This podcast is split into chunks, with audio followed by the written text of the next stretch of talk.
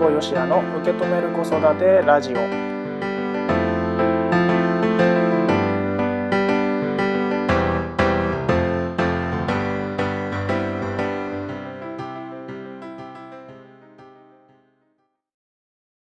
皆さんこんにちは辛坊よしやです。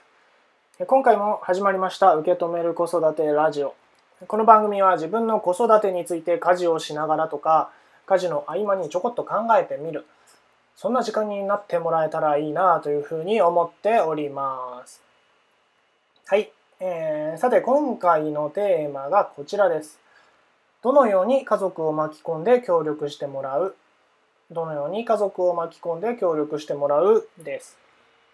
これはですねあの大事です。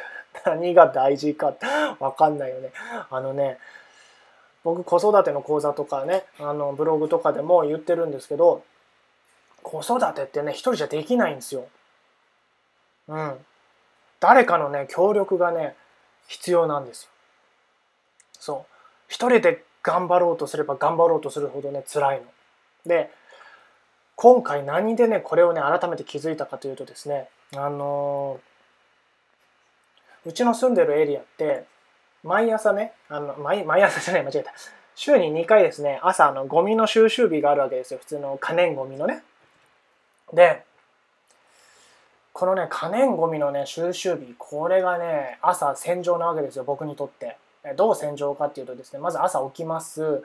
えー、まあ、最近はね、あの、ロボット掃除機とかいう便利なものを僕手に入れたので、それを使ってね前日にまあ部屋の掃除ある程度できるところはやったりするんですけど、まあえー、掃除ねかけられない掃除機がかけられないところもあるのでそのゴミ出しの朝にですね掃除機かけるんですよ。で、えーまあ、掃除機かけますなのでゴミ出しの日にまず何をやるかっていうのをちょっとねざっくり言っていくとまず掃除機かけますよね。でもちろんゴミ出しをするんですけどもでその掃除機のゴミ捨てますよね。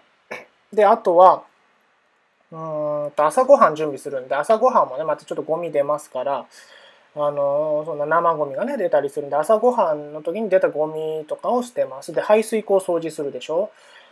であとはなんだその各部屋にあるゴミ箱にあるゴミ集めるでしょ。うん、で、えっ、ー、と、掃除機のゴミ捨てる、あ、これ言ったかな。まあいいや、もう一回言っとこう。掃除機のゴミ捨てる。あとはお風呂のね、排水溝とかのこう、ゴミを捨てるでしょ。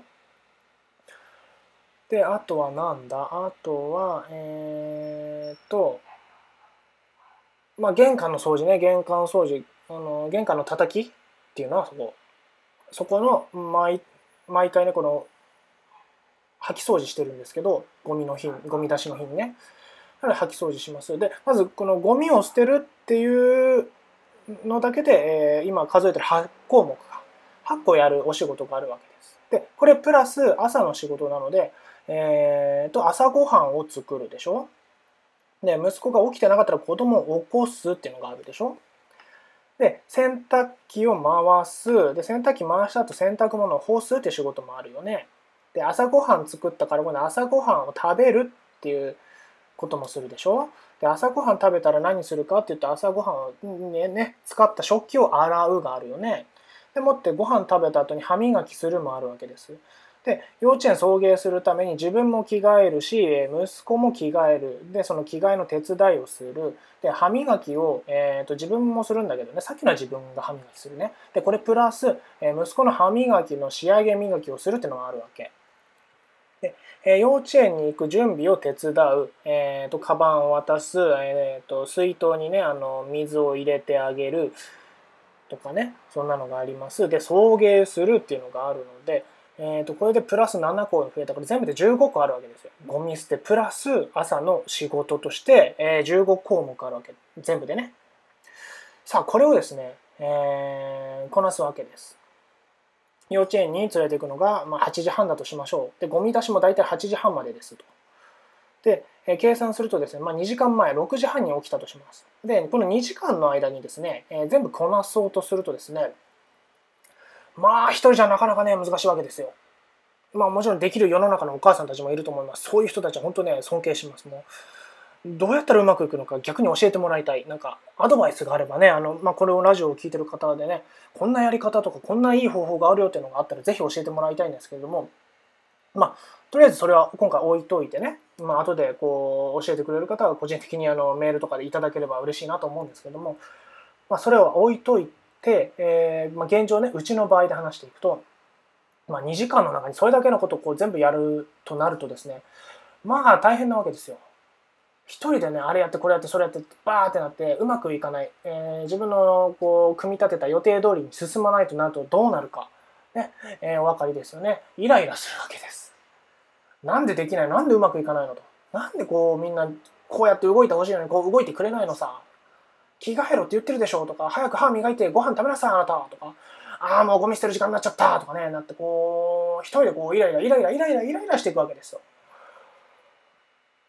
ね、これじゃあね、あのね、意味ないと思う。ただ自分だけ頑張って周りが何やってんのってなっちゃうでしょもうしらっとしちゃうわけですよ。何一人でやってんのと。ね。一人でやろうとするからうまくいかないわけで、これみんながみんなね、協力してもらえたら、多分ね、もっとスムーズにもっと楽に進む、進むんですよ。うん。で、そのために何が必要かっていうと、家族の協力が必要なわけ。で、今回のテーマです。じゃあその家族どうやって巻き込んで協力しようかなってことを考える。ね、このどうやって巻き込むとやってくれるかな協力してくれるかなっていうのを考えることが大事ね。うん、でもっと言うと考えただけじゃやっぱりダメで考えてえー、こういうふうにしたらいいんじゃないかなとかこんなしたらやってくれるかもしれないなっていうアイデアがここで出てくるので出てきたらそれを実際にやる。そこにやるがポイント。でもちろん最初から大きいことをしようとすると絶対続かないのでここで大事なのは小さく始めることね、うん、例えばそうだな。うーん。朝食の準備をするであれば全部やろうとすると辛いよね。あの例えばなんだ？なんかハムとかね焼いてる間に食器を出してとかあの箸並べてとか飲み物準備してってやろうとするとなんかそれやってる間にハム焦げちゃうとかねそんなことがあったりするからそれを一人でやるんじゃなくて例えば、え、ハムを焼いてるんだったら食器を出してもらうのを手伝うと手伝ってもらうとね。でそのためにじゃあどうしようか。あ、え、ちょっと手伝ってとか箸出してとかね一声かけるっていうことを始める。うん。みたいなことをねすればいいわけですよ。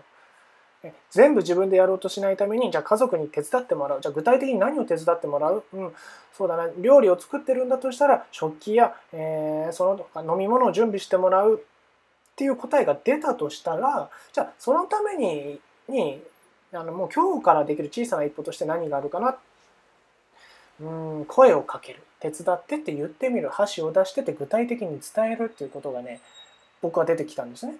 この質問に答えた。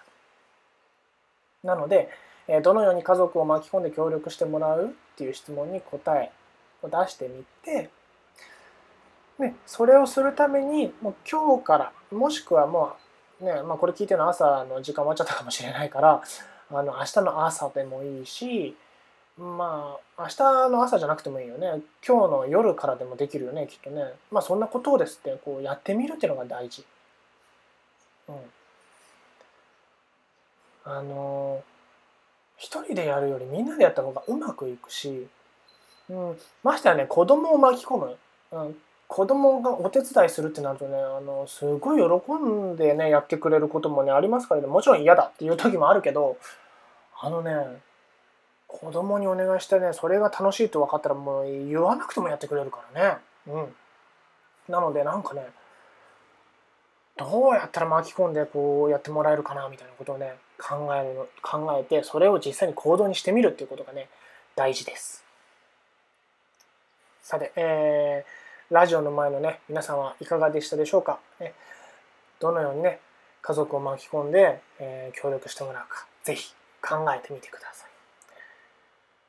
はい。というわけで今回のテーマはどのように家族を巻き込んで協力してもらうどのように家族を巻き込んで協力してもらうでした。